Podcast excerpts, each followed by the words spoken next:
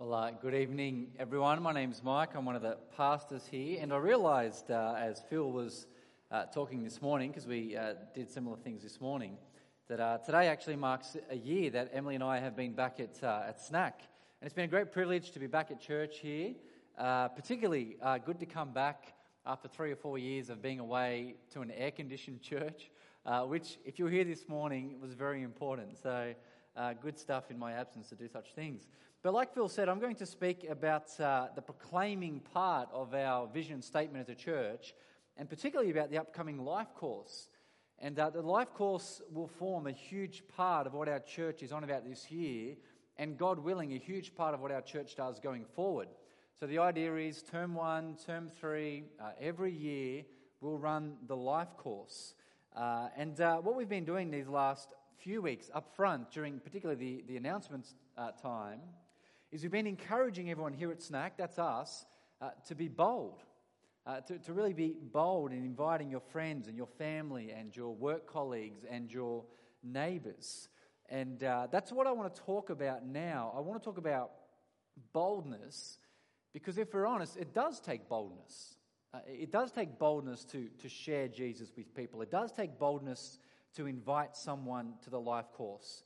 And uh, some of you might remember the Rico Tice book, uh, Honest Evangelism, uh, that we actually did with our evangelism training the beginning of last year, but also I think we did it as, as a church uh, wide gospel team uh, content maybe five, six years ago. And uh, in Rico's book, he talks about the need to cross the pain line, that there's this, this pain line that needs to be crossed when we share Jesus with people because we're, we're worried about how people might react when we mention Jesus. Uh, we're worried about the relationships we have, and we're concerned that we're, we'll, we'll jeopardize our relationships with our friends and our family and our work colleagues. And uh, there's a pain line because we're scared of, of stirring the pot. You see, the, the two taboos you're not allowed to talk about are, are politics and religion. So if you talk about Jesus, well, you, you're just stirring the pot. That's what our world tells us. And so it takes boldness to cross that pain line. Uh, it's not always easy. It takes boldness to mention Jesus when some people will think you just weird when you say the name of Jesus. Uh, it takes boldness because some of our relationships will be compromised. Uh, they will get uncomfortable. Uh, and when we mention Jesus, the pot will get stirred. And here's, here's the thing about boldness. You see, sometimes there's a fine line between being bold and just being foolish. Uh, being bold and just, well, being stupid, if I can put it that bluntly. Uh, let me give you an example. When I was in year five, so I was about 10 or so, uh, it was my first day at a new school. I just started at Kingsgrove Primary, and uh, it was my first day there. And I, I, remember seeing these two boys, these two older boys, uh, picking on some younger boy. And so, what I did, all boldly and courageously, I went up to those two older, older boys and I said, Hey, what are you doing? You know, leave him alone. Why are you picking on him? And, uh, you know, trying to act all tough. And uh, it worked. They actually stopped picking on this kid. I was successful. But the problem was, what they actually did was divert their attention to me and start throwing me around and picking on me. And sure, I was bold, but it was foolish. They were bigger than me. I had no idea what I was doing. Or just to give you another example, uh, a year later in the glorious streets of Brighton-Le-Sands, you're going to pick a theme here. Uh, me and a mate were playing at the front of my house, and uh, there was this punk kid uh, from school, from Brighton Public. That's the new school I was at. I didn't get kicked out of Kingsgrove Primary, don't worry. Uh, and there was this punk kid who turned up, and he just started to fight with my mate. It's out the front of my house. And so there I was again, acting all tough and acting all bold. And so I got this guy and I grabbed him from behind and I pulled him back off my mate. Uh, and again, it worked. I, I protected my mate. But this time, what happened is the guy, as I was holding him back, got loose and he twisted his hips and just threw his fist around and got me straight in the eye, like right in the eye. I had a massive black eye. And uh, my mate and I thought, well, we're going to get him back because he'd run off at that time. And we knew where he lived. So, again, all bold and tough, we thought we're going to go to his house. We're going we're going to show him what for. We're not going to take that. And when we turned up at his house, I kid you not, he was at the front of his house. He saw us coming, and he had a knife in his hand, his father's fisherman's knife with a blade about that big. And at that point, it's not boldness to go towards him, it's just foolish. And so we ran. We, we ran for the hills. Uh, and so there's a fine line between being bold and just being foolish, just, just being stupid, just being idiotic. And sometimes, you see, we're tempted to think that what we do as we share Jesus with people is foolish. That's what we're tempted to think. And the world, it's very quick to call the Christian a fool. You know, you mention Jesus, you mention you go to church, and someone will say, You still believe in that stuff? That, that's for gullible people. You know, what do you mean you go to church? You, you, do you mean you give money to your church? Are you an idiot? Are you, are you stupid? See, that's what our world says. But this is why I really love Acts chapter 4. Because, humanly speaking, from the world's perspective, what we see Peter doing in Acts chapter 4 it's foolishness. It's, it's crazy. It's stupid what he does. And, and we'll see that in a moment. But from a Christian perspective, what he does and what he is is confidently bold. It's, it's confident boldness that we see in Peter. And that's what I want us to see from Acts chapter 4 how, as Christians, we can be confidently bold in sharing Jesus. That as we, as we cross that pain line and we share Jesus with people, or we invite them to church, or we invite them to the life course, or we ask them to read the Bible with us, that's not foolish.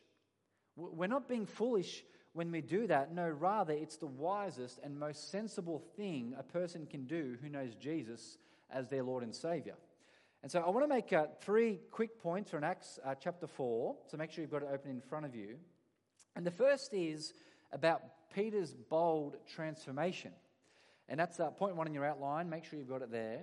And this is one of my favorite things about Acts chapter 4 because the, the Peter of Acts chapter 4 is a transformed version of the Peter we see in the Gospels. And uh, you might remember this from last year, from uh, John chapter 18, when we looked at John's Gospel.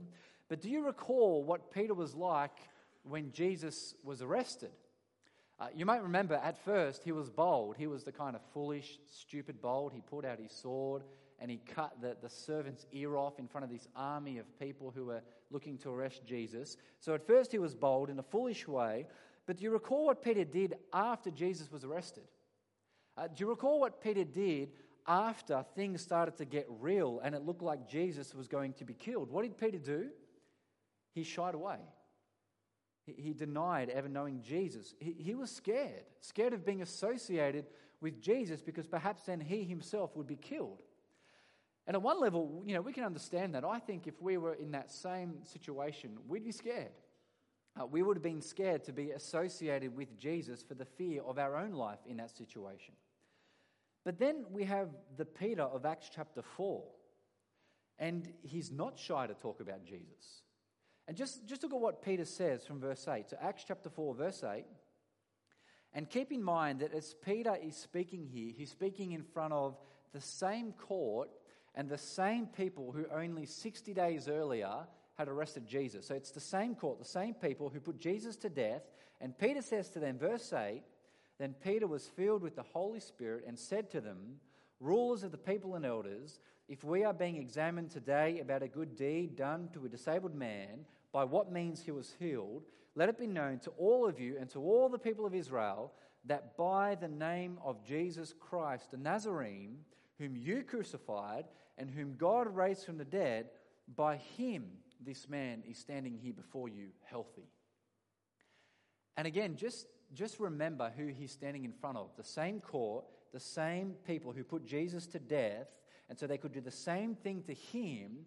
But what does he say? He says to them, You crucified Jesus, you, you killed him. And Peter, this time, he has no issues whatsoever being associated with Jesus and, and his name. And humanly speaking, what he does, it's not bold, humanly speaking. It's foolish that they could kill him. Uh, I don't know what youth group is like uh, here at Snack, uh, but I remember back in my youth group days, uh, at least in uh, the youth group I went to, and maybe we were a bit twisted, but uh, you'd get asked this question every now and then. They'd say it in a talk, or someone would just ask you the hypothetical question. They would say, What would you do if you had a gun to your head? Would you still confess Jesus, or would you deny Jesus? And that, that's what's happening with Peter here. See, the court, in a sense, literally, uh, metaphorically speaking, has a gun to his head. They could put him to his death, and yet what does Peter do? He doesn't deny Jesus, he doesn't shy away, he confesses Christ.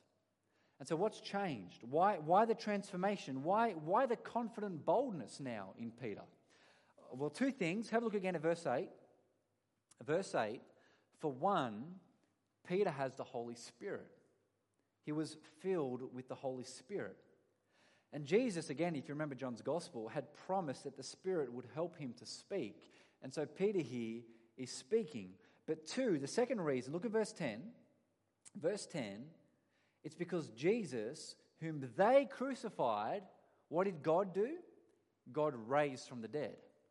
Jesus is risen. And those, those two things for Peter changed everything. It made the, the once denying, the once hiding, the once scared Peter confidently bold. It made him the Peter of Acts chapter 4. And here's, here's the point for us. You see, that same Spirit is with us now. He, dwells in us, He works through us. And the same Spirit who transformed Peter, that, that same Spirit who opened our eyes and took us from the kingdom of darkness into the kingdom of God's Son and transformed us to be more and more like Christ, He's still at work in this world. He's still at work today. Uh, look at what Rico Tice says in his book. It's up on the screen. He says this He says, The Spirit's power should give us confidence to cross the office or the streets or the front room and tell someone about Jesus. We talk about Christ, God opens blind eyes. It's our job to tell someone about Jesus. It's not our job to make someone respond. It's God who opens blind eyes. This is so liberating. And isn't it? So, isn't it so liberating? Once we remember that God's Spirit is still at work and that He works through us, and once we re- remember that, that Jesus is seated in the heavenly realms, he, he is God's king and He's God's eternal king who rules and reigns over all things, and He's there now. Once we remember those things, that gives us confident boldness. You see, if Jesus was still dead in the grave, if we could go to Jerusalem today and find Jesus' dead body and dig it up, then we'd be fools. If I can be harsh, you're an idiot for being here tonight. You're wasting your time. Or if God's Spirit isn't at work as we share the message of Jesus, as people are brought from the kingdom of darkness into the kingdom of God's Son, if God's Spirit isn't at work, then we'd be fools. You see, that's point one. The same Spirit, the same fact of the risen Jesus that transformed Peter transforms us and so we can be confidently bold. Point two. Second point is Peter's confidence in the name that saves. And just, just imagine how frustrated the, the rulers and the elders and the scribes of the court would have been at this point. So put yourself in their shoes. You see, uh, again, if you remember John's gospel, what did the religious elite hate? They hated Jesus. Why? Because they were the powerful ones. They had control. They were the ones uh, in the driver's seat, and this Jesus guy came along, and people started to listen to him and to follow him. And so they thought, that's not good. So what are we going to do? We'll get rid of him, we'll, we'll, we'll kill him. We'll, we'll, take him out of the picture, and then, then we can go on, uh, you know, sipping fine wine and taking the best seats at the dinner table and inviting all our religious friends around for dinner, if you remember the, the parables from the last couple of weeks. And yet, even though they'd killed Jesus, here was this Peter guy still talking about Jesus. Look at what Peter says, verse 11. Look at what he says to them. This Jesus is the stone rejected by you builders, you rulers and elders and scribes, which has become the cornerstone, the most important part of the whole building. And look at verse 12, this is key. There is salvation in no one else, for there is no other name under heaven given to people, and we must be saved by it. And this is, this is so uh, politically incorrect in our world. Uh, to say that salvation can be found in no one else, in, in no other name, in no Muhammad, in no Buddha, in no whoever or whatever else, but only and exclusively in Jesus, to say that, well, well you can't say that in this modern world. You're a fool to say that. You're, you're a lunatic to say that. But if it's true, if that's the truth, then how can't we say that? You see, surely love demands that we speak of Jesus. love demands that we warn people about Jesus. Uh, there's a man called John uh, Chroston. He's a Scottish man, and uh, he was on holidays at Kamala Bay in Phuket on Boxing Day 2004. Uh, and if you don't know what day that was, that was the day that that big tsunami hit, uh, and where thousands of people died. And uh, this man, John, he was in the ocean when he felt this strange undercurrents and he saw the water starting to recede. And he'd, started, uh, he'd studied geology. So, so when he saw that happen and he felt the current, he knew straight away it was a tsunami. So what did he do? He, he, he started uh, to run towards the beach. He grabbed his daughter, he grabbed his wife, and he sprinted toward the beach with his family, uh, screaming, Tsunami, tsunami. That basically, just a madman. He just sounded like a lunatic screaming his head off. And he, he says this of himself in an article uh, that he was interviewed for. He said this he said, I consider myself a reserved individual, but on that beach, I left all my inhibitions behind. And he goes on to say, he says, I wonder if I could have alerted more people on the beach because they were largely standing mesmerized, almost hypnotized by what was happening around them as they watched the water recede. And what this man did as he hit the beach, uh, he, he saw a, a tourist bus coming down towards the beach from one of the major hotels. And uh, he managed to persuade the driver to quickly turn around and to head back up the hill. And him and his wife and his daughter jumped on the bus. And uh, as the bus went up the hill, the tsunami had started to come through, and literally the wave was, was licking the back of the bus. It almost got taken by the wave. They just made it up the hill. And what I think in that man, what we see is someone who calls himself a reserved individual, who's not the bold type naturally, and yet he boldly spoke out. He, he screamed out tsunami. Why? Because of what he knew. And I, can't help but wonder if I was on the bus that day heading, heading down towards the beach from my hotel and just looking forward to a lovely day in paradise, and this, this lunatic of a man jumped on the bus just screaming his head off, I, I'd just think him foolish. I'd think him a madman. But then wouldn't you be eternally thankful when you were sitting safe on the bus up the hill? You see, boldness makes sense when it's confidently placed. And Peter here, he knew, Peter knew that he had to speak boldly of Jesus because there was no other way. There was no other name for people to be saved, regardless of how foolish the people thought he was and how, how stupid the people of the court thought he was. He spoke out. And, brothers and sisters, aren't we so thankful to God for that person who first spoke to us? about Jesus and of the gospel. You see, we were like those people on the beach, mesmerized and hypnotized by the world around us until someone spoke the gospel to us and God's Spirit did his work in us to bring him to himself. And so we too should be bold, bold to speak uh, what some just think foolishly, but actually what they desperately need to know. So that's my, my second point for confident boldness. There's no other way, there's no other name in which we must be saved except Jesus, and so we speak. Point three, third and final point Peter is confident because of the time we are in. And uh, this comes back to the resurrection. And not only uh, Jesus' resurrection, but what Jesus' resurrection means in general. And uh, look back at Acts chapter 4, verse 2. So go back to uh, verse 2 of chapter 4. And look at what Luke records in verse 2. You see, why were the Jewish religious elite provoked? It's because Peter and John were teaching the people and proclaiming the resurrection from the dead using Jesus as the example. And notice there, it's not so much that they were proclaiming Jesus' resurrection, though they did do that, but they were proclaiming the resurrection from the dead using Jesus as the example. And please tune in here because this is, this is really, really important. Because when Jesus rose from the dead, that marked a new era. That, that marked a new time. That marked a new moment for all of history. And now is the time of salvation. Uh, it's what Jesus says uh, to Peter and the other apostles back in chapter 1 of Acts. So it's worth flicking back. Flick back. Acts chapter 1, verse 8. Acts chapter 1, verse 8. You see, what does Jesus say to the apostles there?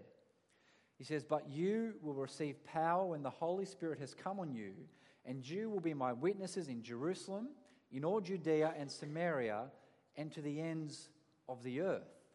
And if you read on into Acts chapter 2, what happens? The Holy Spirit comes upon all the believers. And since that day, over 2,000 years ago, since that day, the disciples of Jesus and all the followers of Jesus after them have been witnesses in all the earth of the life, death, and resurrection of Jesus, of the forgiveness of sins that we find in Jesus. You see, now is the time of salvation. Now is the time when God is gathering a people for himself who will be his people for all eternity. And I don't know if you've thought about this hard before or thought about it at all before, but why hasn't Jesus come back yet? Have you ever thought, why hasn't Jesus come back? Well, the Bible says the central reason why Jesus hasn't returned yet, that the, the, the main reason why Jesus hasn't come back to, to finally take us home and to finally put an end to suffering and death and, and sin and bushfires and droughts and viruses and all those things, the central reason why Jesus hasn't come back to put an end to those things is because God is still gathering his people. God is still saving his church, his, his eternal people who will be with him for all eternity. And if God uses us, the people of his church, to proclaim Jesus to people who are yet to become part of that church, if He uses us to do that work, well, then surely that means that we should get on with the task of proclaiming Jesus to people. Because once God has finished saving people, then Jesus will come back. That's what we're waiting for. And so, what should we do as we wait? Proclaim Jesus. That is the central reason why He hasn't returned yet. And we do that in our homes in our schools, in our universities, in our workplaces, in our sporting clubs, in our neighborhoods. You see, wherever God in His sovereignty has placed you, you are there to be salt, lights, and a city on a hill so that God might be glorified. That's why you're there as someone who belongs to Jesus. So, they're my uh, quick, uh, three quick reasons as to why we can have confident boldness in sharing Jesus. And please, I hope this is clear we're not fools. We're not fools when we do that. Our confidence is not misplaced. And really, while, while, the focus is on the life course, and, and I want you to cross that pain line, I, I want you to be praying for your friends and family. I want you to cross that, that pain line and invite your, your friends and neighbors and family. Uh, that, they really need to be there, and life is the focus. But my real hope is that we would just be like Peter and John at the end of our passage. And let me finish with this. Look at verse 19. And we'll finish with this verse. Verse 19, Acts chapter 4, verse 19. And at this point, uh, Peter and John, they've been threatened by the court. They've been warned about speaking about Jesus and not to speak in his name ever again. And verse 19, but Peter and John answered them whether it's right in the sight of God for us to listen to you rather than to God, you decide, for we are unable to stop speaking about what we have seen and heard. And my great hope and my great prayer is that, like Peter and John, that we would be people who are unable to stop speaking about what we know in Jesus, what we've heard in the gospel about Jesus. And my great prayer is that we would have confidence and boldness to live for Jesus and to speak of Jesus to the glory of God. How about I pray that God will help us in that?